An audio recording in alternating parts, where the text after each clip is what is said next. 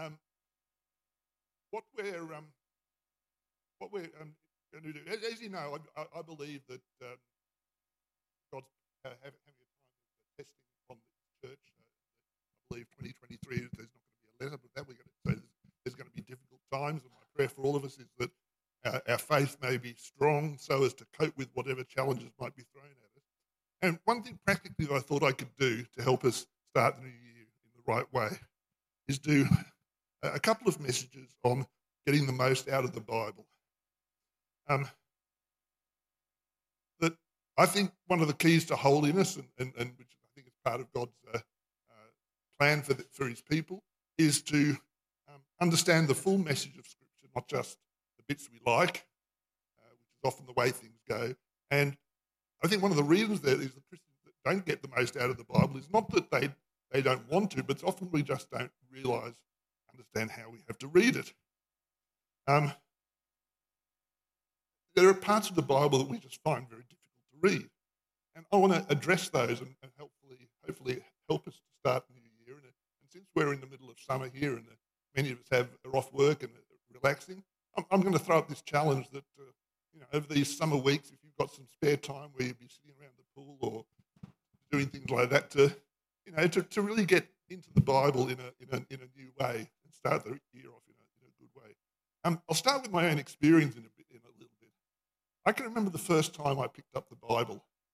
Um, it was debatable whether I was a Christian. I, I probably believed in God, but I certainly didn't know God in any way. I was probably about 14. And my brother uh, was older than me. He went to a religious school and he had a, a Bible on the, on the shelf. So I picked up and started reading it. I started at Genesis and started reading through. As I read through, I thought, this is, a, this is a really good story. You know, lots of sex and violence. I mean, go through the book of Genesis. What else is a young teenage boy interested in? I mean, but obviously, I, I then got into Exodus and Leviticus and Numbers and stuff. And obviously, like most of us, I got stuck when I got to Leviticus. Um, but I, I, say flippantly that the Bible, you know, was a rollicking good story. Um, we laugh, but that's actually part of the, the genre of the story. I mean, it was actually meant to be that. Um, we, we read these stories and find them fascinating and human, humanly interesting and a bit outrageous, even. Uh, we need to realize that that's actually how they were intended to be. And we need to understand that as part of our experience. Right? So, what I'm going to be doing here um, is focusing on in the first in these first two weeks uh, of January on two important and underread portions of the scripture. The first is what we call the history books, all the ones that basically tell the tell the history of Israel, and, and, and, that's this week. And next week I'll be talking about the prophetic books. Together they make up probably sixty or seventy percent of the whole scripture. And my, it's my experience that Christians don't get to read them very often. So let's just commit our time to God. Heavenly Father, we ask that you speak to us and give us keys to hearing from you and understanding your word and, uh, and thereby growing in grace and holiness. In Jesus' name. Amen. Okay. Let's start with some general points about how we're supposed to read the Bible. Because unfortunately, this isn't often taught, and because people aren't taught properly how to read the Bible, often the ways we learn, we, we listen to people that teach us what is actually improper ways of doing it. I think we need to understand, in order to understand how the, how the, the Bible works, is that although it's the Word of God, it is also the Word of people.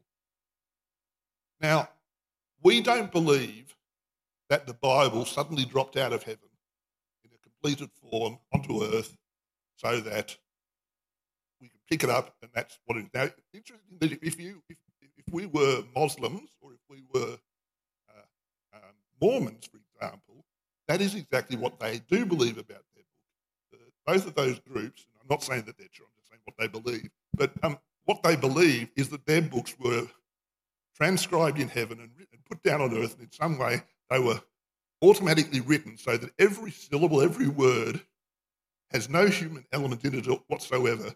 It's completely divine. In fact, the, uh, the, the Muslims go so far as to say that uh, it's a sacrilege to actually translate their book because by translating it, you obviously change the meaning. So to be a Muslim, you need to actually learn Arabic and read the book in Arabic. We don't believe that.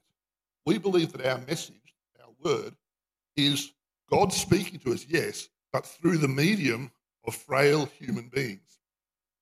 So each book in our Bible was written by human beings, frail, sinful human beings like you and me, who, in their particular circumstances, God chose them and used them to speak to us.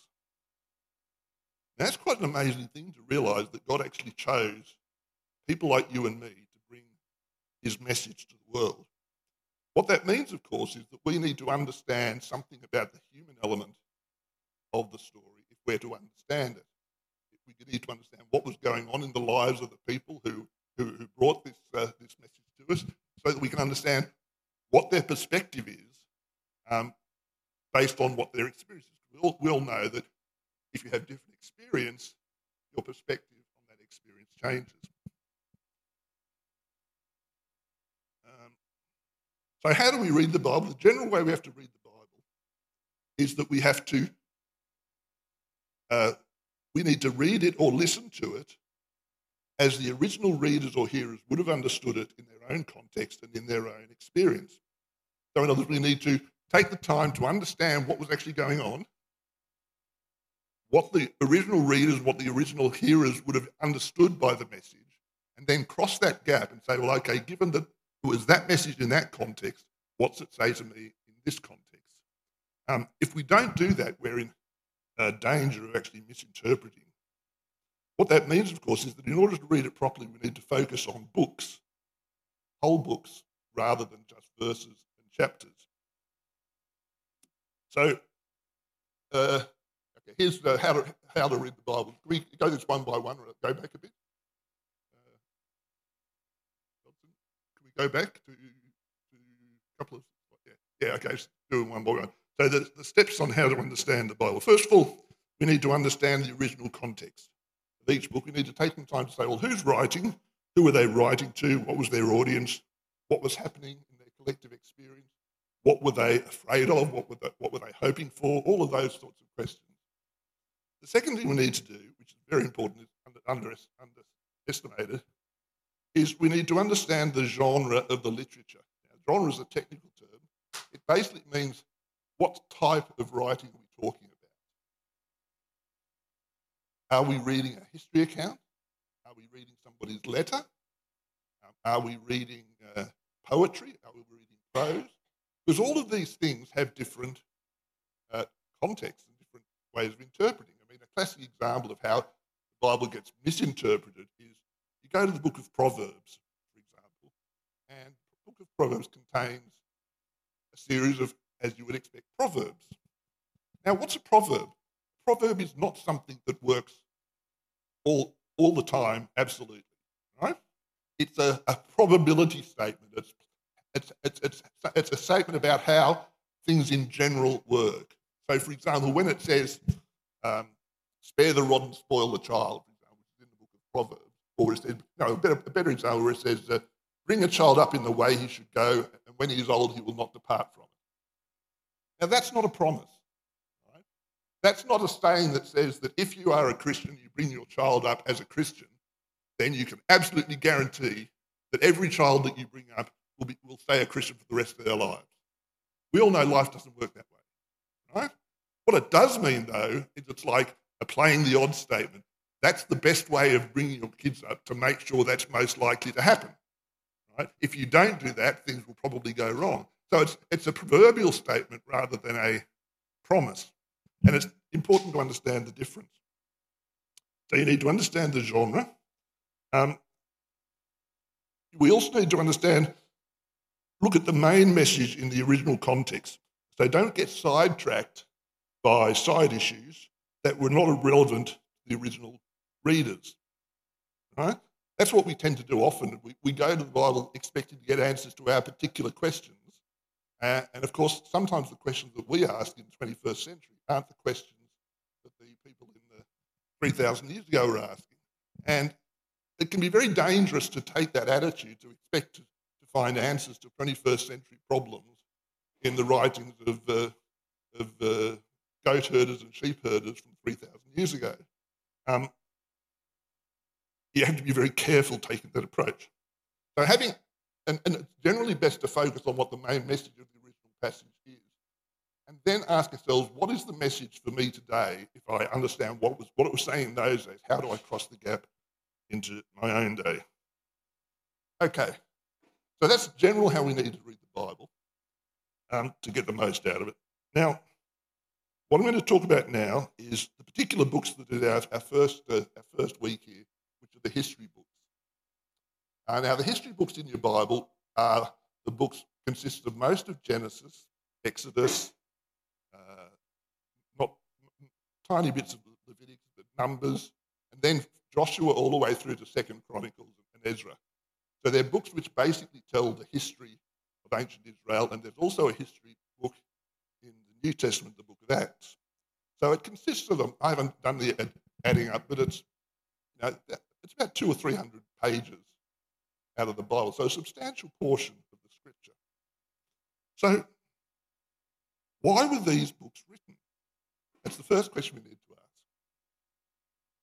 First thing we need is that they're the bulk of the Old Testament. They talk about God's involvement uh, in the lives of his people uh, over a period of thousands of years. In fact, you may have heard the statement that history is his story. God is a real God, right? He's involved in your life, he's involved in my life. We know that because he was involved in the lives of Abraham, Isaac, and Jacob, the patriarchs, and the whole of Israel throughout their history, and into the New Testament, the lives of the Christians. The history books tell the story of God's involvement. So the, do we have next slide? But yeah, yeah. I don't think my uh, transitions worked on my slides. Never mind. So what books uh, we've told? Why were they written? So they'll tell the history. Right? Um, they tell the story of God's involvement, and they provide the context of the rest of the books. So, for example, the laws of God found in uh, Exodus, Leviticus, and Numbers really aren't meaningful to us unless we understand what was actually happening at the same time through the book of Genesis and Exodus and at the same period of time. If we just simply take those laws and apply them willy nilly into our own lives, we're going to misunderstand what was actually going on. We need to understand the history of the context, what was going on. Um, similarly, um, the prophets, which we'll talk about next week, uh, need to be understa- understood in the context of the later history of Israel, uh, you know, the people that they were addressing. In fact, you, you can actually correlate the, the, the writings of the prophets to the books, history books quite easily. Um, it's quite interesting. What do I gain from reading these books? That is actually a very interesting question. You know what I think is the best, the most important thing you gain from reading the history books? You get have your worldview transformed. You get have your worldview transformed. Um, most of us have read novels. People who understand read novels. When you read a novel, what happens? you put yourself within the story and you find yourself empathizing with the character. You know, I'm talking about a good novel, not, not just a paperback trash sort of thing. But you know, you know if you read if you read quality quality story, you, you know, you, you embed yourself in the story, and by putting yourself in the story, you imagine yourself in that person's situation, thinking the way they were thinking, understanding their perspective, and it starts to change your way of looking at life. If that works with an ordinary non an ordinary fiction story, how much more can that happen with the Word of God? If we take the stories of um, the people of God, if we imagine what it was like to be walking through the desert with Isaac and, and, and Abraham, we imagine what it was like to be uh, King Hezekiah confronted by um, the, the, the, marauding armies of Assyria and what we would have done in their situation.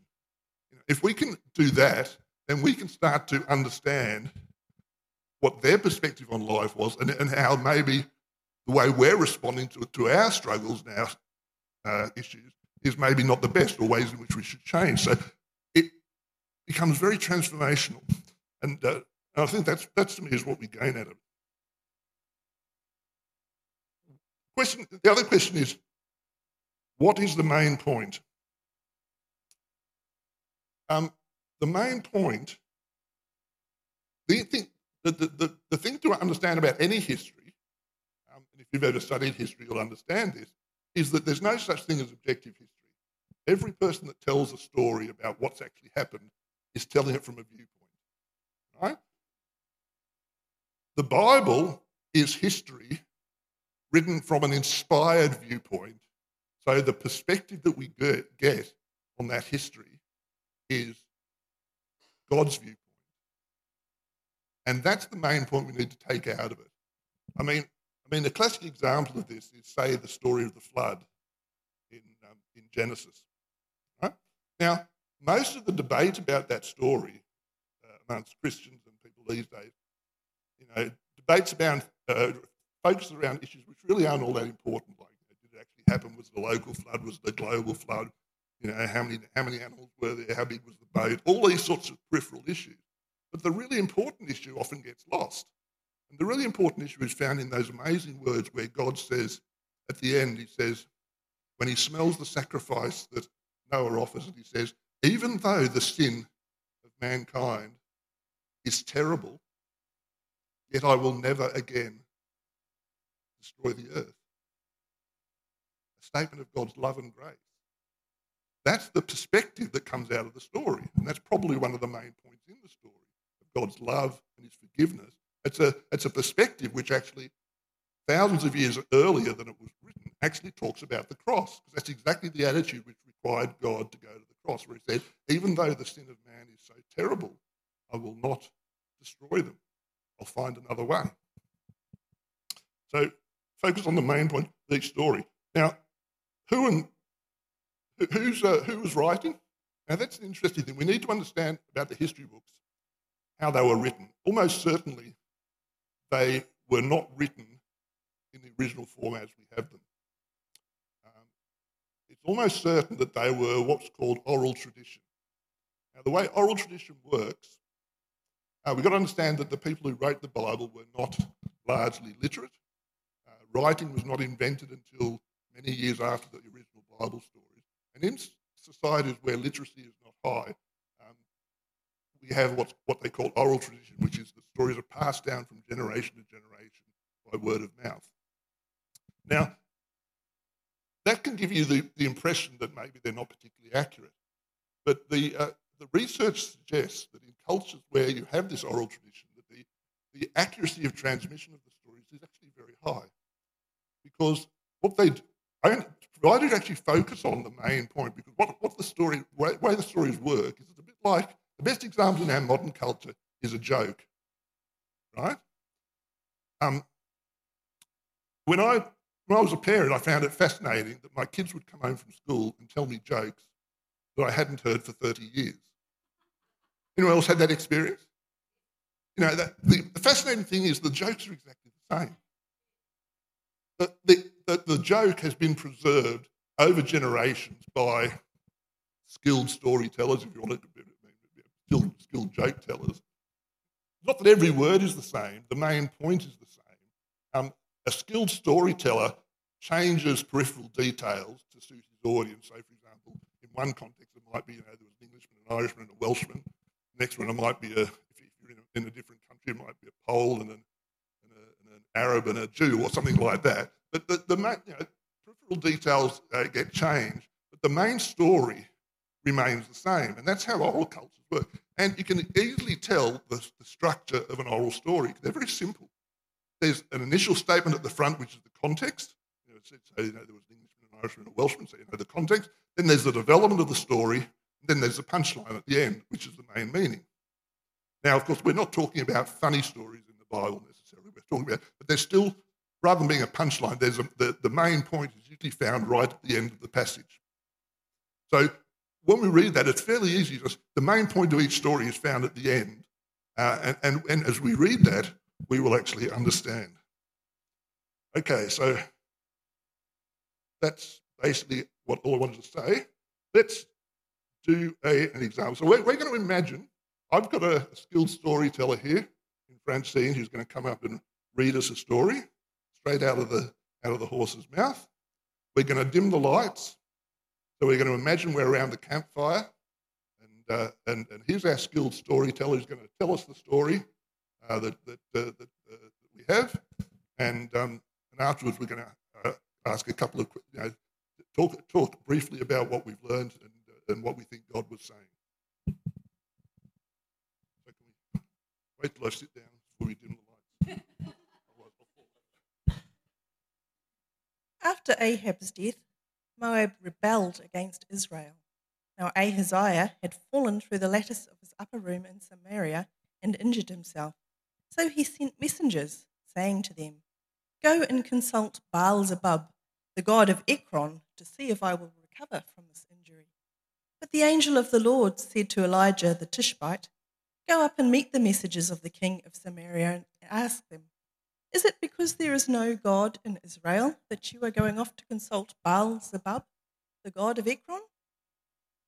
Therefore, this is what the Lord says You will not leave the bed you are lying on, you will certainly die. So Elijah went. When the messengers returned to the king, he asked them, Why have you come back?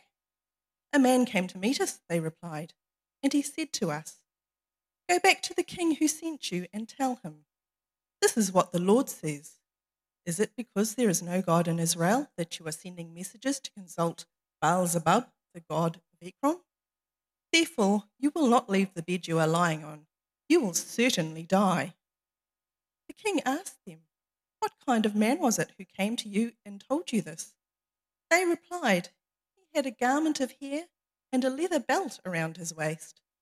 The king said, That was Elijah the Tishbite. Then he sent to Elijah a captain with his army of fifty men. The captain went up to Elijah, who was sitting on the top of a hill, and said to him, Man of God, the king says, Come down. Elijah answered the captain, if if I am a man of God, may fire come down from heaven and consume you and your fifty men. Then the fire fell from heaven and consumed the captain and his men. At this, the king sent to Elijah another captain with his fifty men. The captain said to him, Man of God, this is what the king says Come down at once. If I am a man of God, Elijah replied, may fire come down from heaven and consume you and your fifty men. Then the fire of God fell from heaven and consumed him and his fifty men. So the king sent a third captain with his fifty men. This third captain went up and fell on his knees before Elijah. Man of God, he begged, please have respect for my life and the lives of these fifty men, your servants. See, fire has fallen from heaven and consumed the first two captains and all their men. But now, have respect for my life. The angel of the Lord said to Elijah, Go down with him. Do not be afraid of him. So Elijah got up and went down with him to the king. He told the king, This is what the Lord says. Is it because there is no God in Israel for you to consult that you have sent messages to consult Baal Zebub, the god of Ekron? Because you have done this, you will never leave the bed you are lying on. You will certainly die. So he died, according to the word of the Lord that Elijah had spoken. Because Ahaziah had no son, Joram succeeded him as king in the second year of Jehoram, son of Jehoshaphat of Judah. As for all the other events of Ahaziah's reign and what he did, are they not written in the book of the annals of the kings of Israel? It,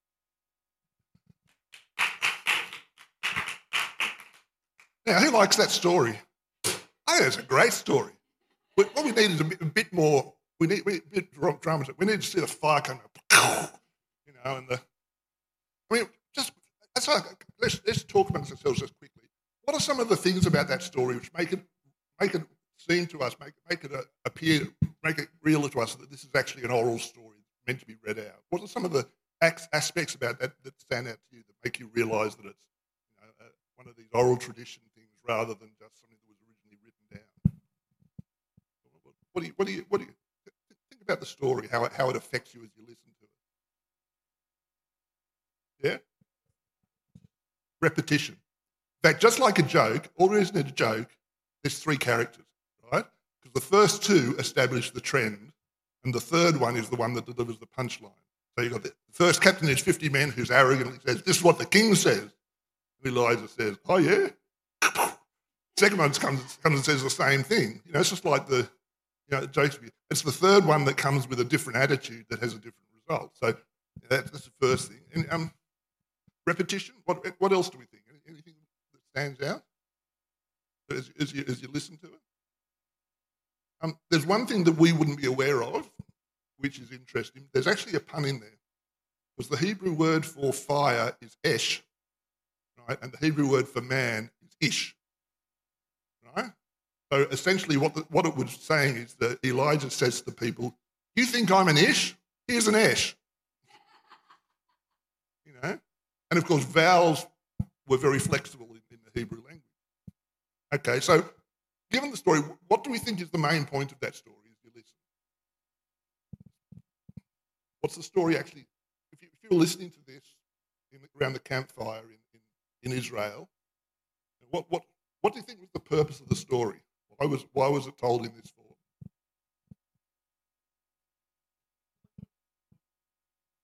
Yes? And it's, that, it's that phrase that's repeated, isn't it? So what, what was the phrase that was repeated that said, is it because there is no king in Israel that you consult the God of Ekron? Right?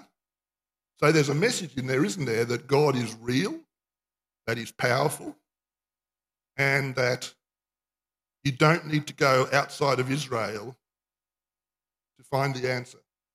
Right? You can find it in the God of Israel. And as uh, Roxanne said, God is jealous. And if you go outside of that and go looking for your answers outside of God, God's not going to be very happy about that. Now, translate that point into your, your personal context. What are the issues in your life where you go are looking outside of God for answers when maybe you should be looking to God for the answer? You see what I mean? That's how you can apply that into your own life. Is it because there is no God in the church that you have to go to such and such a place to get your answers? Right? And of course, the, the main point from the point of view of the of, of, the Israelites is found in the last verse, which is that it's a it's based basically telling the story of this king, right? so which was it uh, Ahaziah. So the, the, thing is, it's a story about who Ahaziah was, and it's uh, and, and, as it says, uh, you see at the end, this is the main main event of Ahaziah's life. He was a he was a bad guy because he was an idolater. Um, if you want to find the rest of the details, go and consult the annals of the king. But basically, if you want to understand about Ahaziah, this is the story to understand what he was like. So Ahaziah, bad guy, fell through the lattice, consulted foreign gods, kaboom, he's gone. That's, that's the main. Now, what isn't the main message is the things that we might tend to focus on today. So we might tend to focus on saying, what about the poor men who got blown up by the, by the fire? Maybe they were innocent. Well, maybe they were. We don't know. The story doesn't tell us that. It certainly wasn't the point of the people who read the story. So it's actually pointless to worry about that because we don't have no idea what, what, what was going on in their lives. It's a, story which is outside of the realms of the story. So um, it's pretty much idle speculation to worry about that sort of thing. So we focus on the main point and we understand and, and what's going on. So let's finish up what I'm proposing. Here's the challenge if you have time read or listen to uh, the books of 1 and 2 Kings. Now, when I looked at my Bible, that's about 60 pages. Now, I'm not saying study every word, I'm saying listen to it. It's, about, if you, if you read a novel in your holidays, a novel's about 200 pages, about a third of a novel. Right? I'm simply asking you to read it in the enjoyment sense in the same way that you would read any story. But ask yourself those sorts of questions, right? Um, you know, that we talked about. Um, it, it, contains the history of Israel from the death of King David until their exile into Babylon, which is a period of about 500 years. About 60 pages long. And to help you in your way, I've prepared a set of questions you might be interested in asking yourself as you read through it. only covering it just one, one page and a bit of notes. I've got my email address there. If you would be interested in those, just send me an email and I'll send them to you. They're not, you know, it's not homework time. It's you might ask yourself a completely different set of questions, but they're the sort of questions that I would ask. I ask myself when I read those stories, and they're just, I guess, prompts for you to, to read as um, uh, as you read through and to and to understand what um, you know what's going on and, and questions you might think are relevant. Um, as I said, my, my my purpose is not to promote my own perspective on this, but simply to uh, provoke all of us to actually read and ask the, the sort of questions which will uh, maybe challenge us in, in, God for the year. Okay? Let's uh, get some coffee. Unless I don't know, there's no songs or anything